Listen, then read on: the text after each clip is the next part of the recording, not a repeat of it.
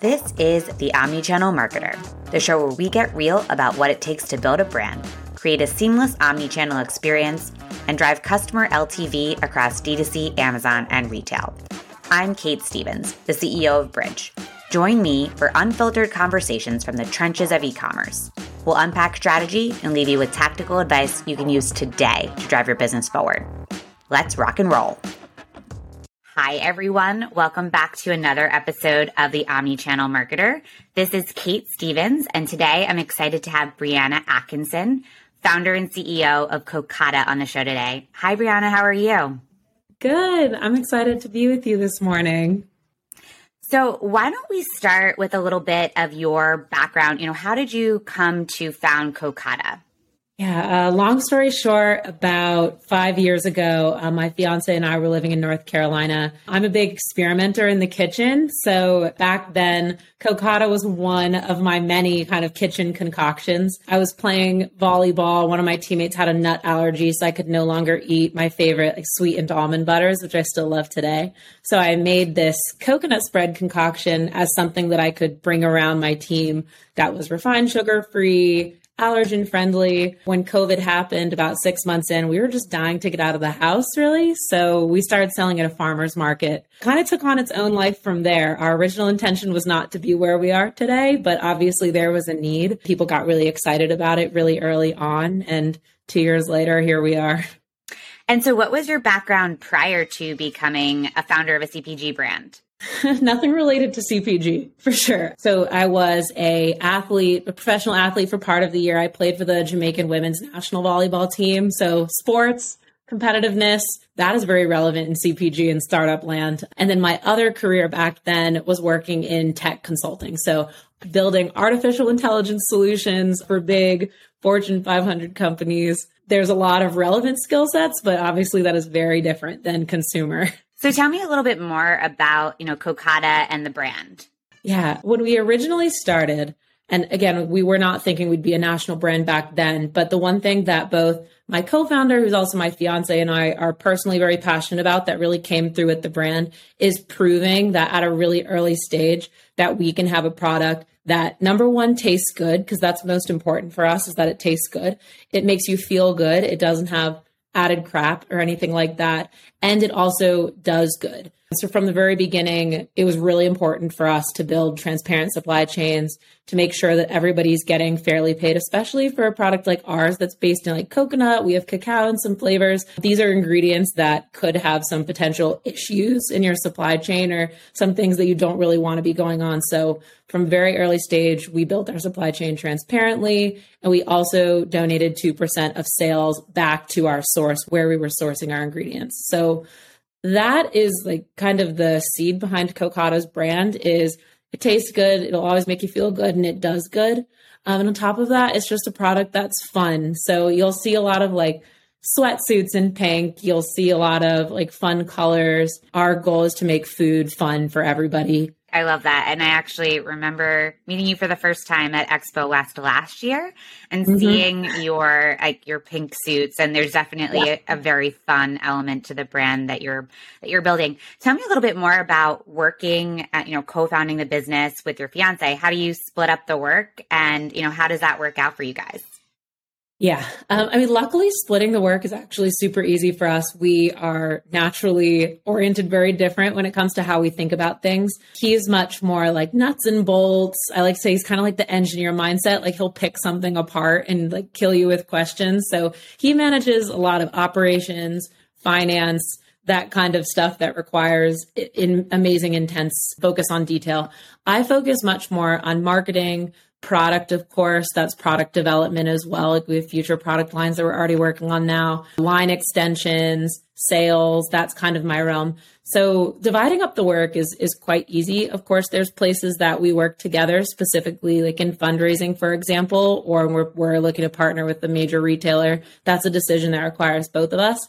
That's where, as a couple, it can sometimes get a bit hairy when we have very different points of view and more importantly, very different ways of thinking about things. I think that's what makes us such an amazing team is that we tend to think almost opposite and when we get to a conclusion. But that also does mean on a personal level, we have to work really hard to make sure that our work doesn't bleed into our personal.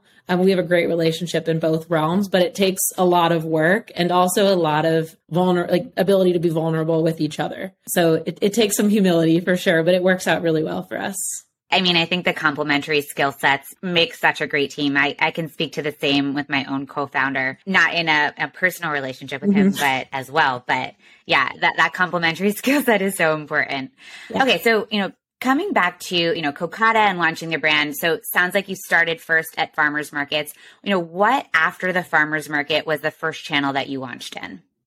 Yeah, I'll start with like our logic back then. At that early of a stage with no food and beverage or really consumer experience, we didn't know what we didn't know, but luckily we were aware of that. So we really wanted to start small and grow slow in the beginning and just focus on learning, like as business leaders and as founders before worrying about top line or like growing really fast or any of those things that now we think about. So our first kind of channel that we went into after those farmers markets and it took us about six months of farmers markets just to feel out our customers and like how to do business was with local co-op stores and i really recommend going this way for anybody that's not coming from food and beverage or consumer is to launch small local in co-op stores so we ended up with about 15 or 20 of them after a couple months and really just focused on how do we figure out velocity and movement and working with the stores and all that stuff that everybody talks about all the time. So we stopped with those local 15, 20 stores and we stayed there for almost a year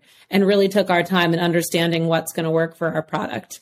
Um, we continue to focus on the natural channel today, but now we're focused on the natural retail channel, expanding outside of local, of course, and now we're regional and soon to be national. But we're really hyper focused on the natural channel first, and we also have a couple other channels as well. Like now, we're really starting to think about, you know, a year from now, we want to be stronger in other channels as well although we have a footprint in them. How can we like be a true like i'll say the word since we're on the podcast like omni-channel brand that's strong in multiple channels all at once within the next like six to 12 months? So what is a co-op store exactly?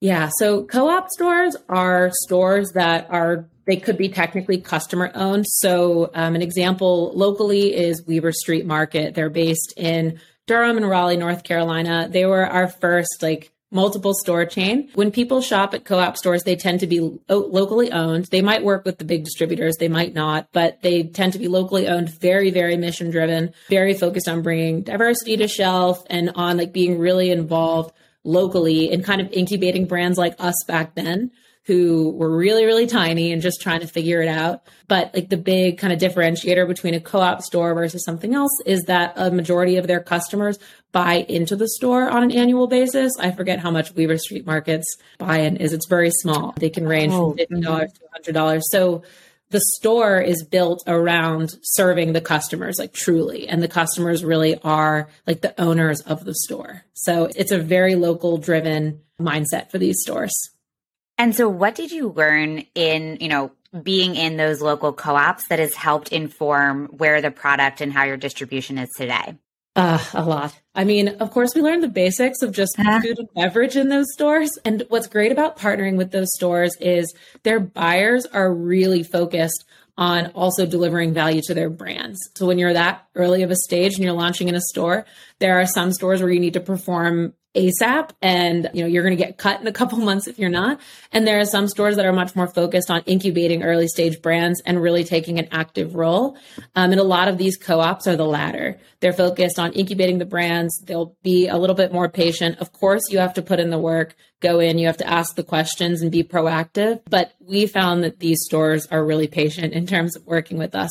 What we learned that really has made a difference for us is we're now in multiple regions is focusing on the customer. The co op customer, especially co ops in North Carolina, that is a very specific niche, a very specific type of customer. And we were in there demoing like every single weekend like every single weekend, like talking with people, writing down stats, figuring out who's buying, who's not, who's saying yes to the sample, who's not. Taking that amount of time to figure out our customer in that store helped us when we launched. Like we launched in Erewhon a while ago, informed that launch, and we decided to fly out to LA and do those demos ourselves. Of course, it's great to move product ourselves and be out there, but more importantly, we were acutely aware because of these co ops that you know, co-ops in North Carolina customer are going to be very, very different than Erewhon customers. Erewhon customers are going to be different from, you know, a Sprouts or a Whole Foods from a Wegmans. So I think what we learned by doing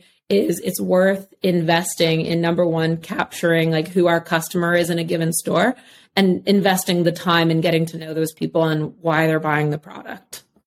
So co-ops, and then sounds like you launched an Erewhon. You know, mm-hmm. where is the brand today as it relates to distribution? Yeah, so we're in the two major distributors now, just UNFI and KeHE. We're in a couple different regions.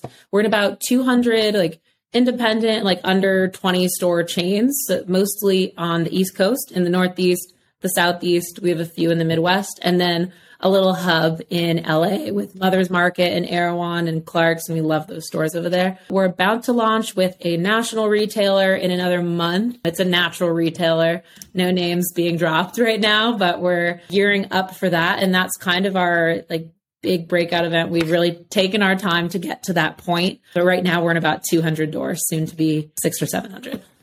Amazing. That that's like going to be a giant uh, jump in growth for you guys. I know that you were part of the, you know, the Target Forward Founders program. Could you tell tell me a little bit more about that and, you know, how that's, you know, helped Kokada? Yeah. I mean, I rave about that program to anybody who will listen. So we were so lucky to be a part of their Forward Founders program about a year into our business. Back then, I'm super transparent in just like how many times that we get rejected because every entrepreneur does. Uh, you know, we applied to heaven knows how many accelerators, grants, like 100, 200, like a ton of grants and accelerators. And we got so, so lucky that Target Forward Founders is one of the ones that worked out for us after 100 no's. It was worth 100 no's to get in there. Forward Founders is really focused on investing in the entrepreneur. They, number one, they give you a grant, which is amazing because, of course, it is a time commitment. But number two, they take, I think it's two meetings a week or three meetings a week, and they go kind of function by function. How do you build this company, not just to get into Target? Because although that's a really great goal that's not always right for every brand at that early of a stage. And we were one of those brands that went into Forward Founders like, we're going to get into Target in six months. And then after six months, we were like, we don't want to get into Target in six months. We're going to wait a little bit because we're not ready for that. So they they took a session on distribution, a session on what deductions to expect from distributors, another session on velocity and like what's Target's expectation versus a very different channel like natural, right? Mass is very different than natural. So they're really hyper focused on it's like an MBA for food founders. We got so much value out of it, and mm-hmm. they're still very active with their alumni. So we continue to have like a great relationship with Target Accelerators. That program is really what took us to the next level, not just as food founders, but also as like business leaders. And of course, the network is amazing. So I could rave forever about that program. Tell me a little bit more about, you know, why you thought you weren't ready for Target and, you know, what you like saw about Kokada or other businesses at your stage and you know why because I, I could imagine it's like oh yeah target that's the dream account mm-hmm. why it still could be in the future would love to oh. know yes why yeah target is definitely still a dream account in the future i'm i've been a target shopper my whole life so we will get there i know it but back then when we went into target accelerators we were quite naive and we just thought you know you get in and we're going to move off shelf and you're going to like get all this revenue and it's going to be great. Of course after that whole accelerator program understanding the world of distributors the world mass market it's very competitive. Most brands do need a significant amount of capital up front of course to get the inventory out there but more importantly to support that inventory with marketing programs. More unique challenge for our product is we're coconut spread. We always describe it like Nutella, but coconut based. It is really unique. And it's not necessarily like another almond butter, but a variation where people would know what it is. It takes a significant amount of effort to make sure that people run into the product either by demoing or couponing or merchandising or there's tons of ways to do it. But to launch in a target that early of a stage in a brand as with a brand as unique as ours would be very challenging. We definitely now know that we want to build in the natural channel where we can focus on slowly but in a more stable way kind of building brand awareness building loyal customers in different regions and then launching in a target when we have more of a national brand awareness. So that took like months to kind of get to that conclusion and you know no early stage founder wants to get to that conclusion that oh like you know, a national launch day one is not right for me. Um, everybody wants it now, but I'm so thankful that Target was incredibly transparent and honest and kind of gave us all of the the facts behind what it takes to succeed in a store like Target because it's it's really really hard and it looks easy from the outside, but it's really hard to succeed in mass market that early of a stage. So I think we know that it's it down the line is going to be right for us, but building in the natural channel and other channels too, like Amazon and all these other channels, is what we want to do first before we go into a target. Yeah, so actually talk to me about the channels that you're in today. Uh, you know, I think you have your own website, mm-hmm. Amazon. You know, how do you think about those different channels that you're in and then you know having a consistent brand relationship across those channels yeah, this was another learning curve for us.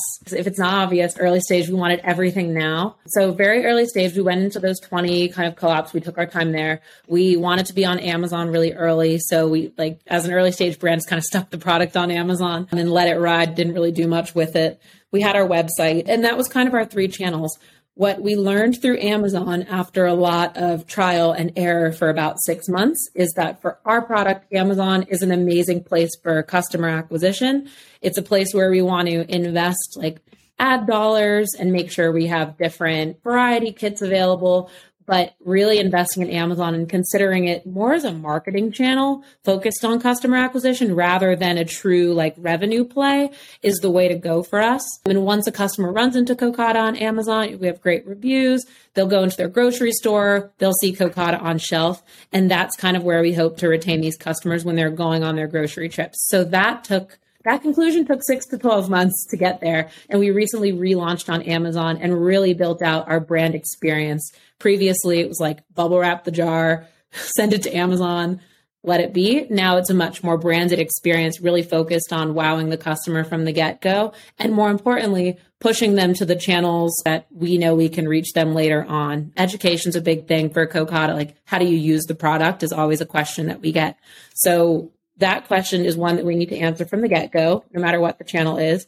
And through Amazon, through digital, we can do that by sending them to our website, by collecting emails and educating them via email, social media. So the focus with Amazon and digital customers is to capture them, their emails and social media so we can continue to educate, share recipes, and do all that good stuff. So those channels kind of work, in my opinion, in parallel to retail more as a way to find customers. So Amazon and website is a way for you to find customers, educate them on the brand, but ultimately the vast majority of your like revenue and future revenue will be driven through retail. Is that, exactly. you know, how you yeah, do it? Exactly. We're definitely majority retail and we're heavily focused on retail. That's where we see our our brand and our product really succeeding. But Amazon and D2C although are not as big of a piece, I think are just as important because we can find people faster. We can find customers faster that way. Makes complete sense. And so sounds like different methods to kind of bridge the gap across those different channels. You know, I heard collecting customer emails. You know, how do you think about, you know, bridging those gaps, but then also, you know, that end to end brand experience? Yeah, I'll start with I like to talk about being an early stage founder because there was there was a lot to learn. What we were most shy of early on was like asking people, "Can we have your email?" You know, like push you to your to our social media. It felt very early stage like oh we don't want to like bother people. But now we realize we've been here for a few years now that if a customer will allow us to collect their email if a customer does follow us on social media those are the places where we can really provide value. We can provide entertainment in our kind of wild brand story as a little team of three that have no CPG experience. So entertainment's key. We can provide recipes that they can use for Kokada or for other things. We can provide ideas on how to use Kokada, other product recommendations. Now we know when a customer elects into either our email list serve or our social media that we're really providing a lot of value for that. So we've been focused on that from day one. In terms of brand experience, our focus is to be really consistent in two different things. Number one, our brand is fun, our brand is entertaining, and our brand is kind of aggressively transparent, specifically on platforms like TikTok is a good example where we really show like the ups and downs and the day to days. Um, we're starting to do that more with Instagram, just figuring out how that's going to work. But even in our inserts now um, that we put in all of our packages and stuff, it's literally pictures of our faces, um, the three of us, and our story. It's not a cute picture either. It's it's kind of a weird, funny picture, but we know that it's important to be really transparent with our customers on what it looks like to build this product and who the people are behind the product. And our hope is long term, that's how we build community is just being transparent. You know, we're just people and we're building a community that's focused on better for you products that are still indulgent, but can also do good together. So that's our focus with our brand. And we try to make sure that that comes through in every single channel, including at trade shows. So it doesn't matter where we are. That's what we're always focused on. Love that.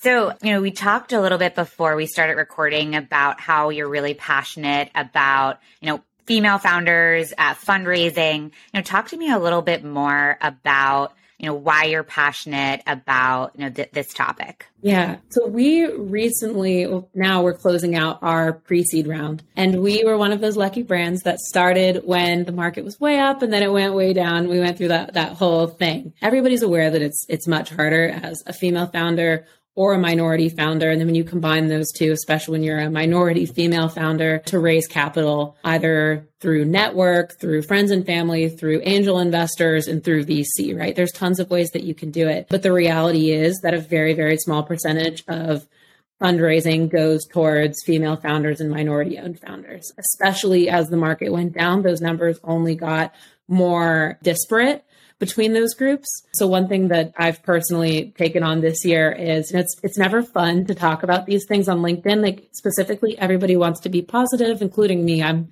one of the most positive people you'll find out there. But the reality is you can't fix something if people aren't aware of it. And nothing speaks to the current state of something more than facts. So sharing those facts so more people can at least be aware of the problem is step 1 and then step 2 is actually doing something about it. So what that means for me is more actively speaking with other founders who are particularly a bit earlier stage than than we are in what it really looked like how many no's we got what materials we needed how we went about finding the right people. For a lot of founders whether you're a female or minority or not it's really hard to find that information but it's but it might be even harder for those groups. So i'm very passionate about that. I've been speaking more and more about it um, becoming less afraid of speaking about something that is a really hard topic to speak about. But if we all can get more comfortable talking about it, then we all can get more comfortable doing something about it. Love that. I, you know, can resonate with that as well. You know, not a, a minority founder, but, you know, as a female founder, just how many no's you get. And mm-hmm. I was talking to someone about this the other day that it only takes one person to believe in you in a fundraise, but you know, you're going to get a hundred no's to your point, you know, before that. Um, or, you know, that's just the expectation. So I love that you're, you know, being tactical about you know sharing what you learned and what it's really like you know both publicly and with other founders because i think that it's not just like that fundraising announcement it's not just the like the good there was like really hairy Ooh, yeah. really challenging process to get there and it, yeah. it can get dark get very yeah, dark. that's what I was so, to say um, some moments dark days yes. So anyway, I, I, share that passion with you, and hopefully, we honestly would love to work together to you know help other other founders with that as well. Okay, moving into our lightning round. Your favorite omni-channel brand? I love watching Midday Squares and Fly by Jing is a tie. So I have to say two. Those are both incredible brands. We yeah, we had Jake on the podcast and he's like simply hilarious. The thing you wish you could change about our industry. More transparency across the board. More transparency. Favorite podcast? A lot of them, but I love HBR IdeaCast. I listen to that a couple times a week. It's all about like business leadership and management. Amazing. Favorite newsletter? Chartr. I read that one every single time it hits my inbox. It's high level news stories through data visualization. So there's tons of charts and cool visuals. Cool. I don't know that one. Love it. I'm going to check it out.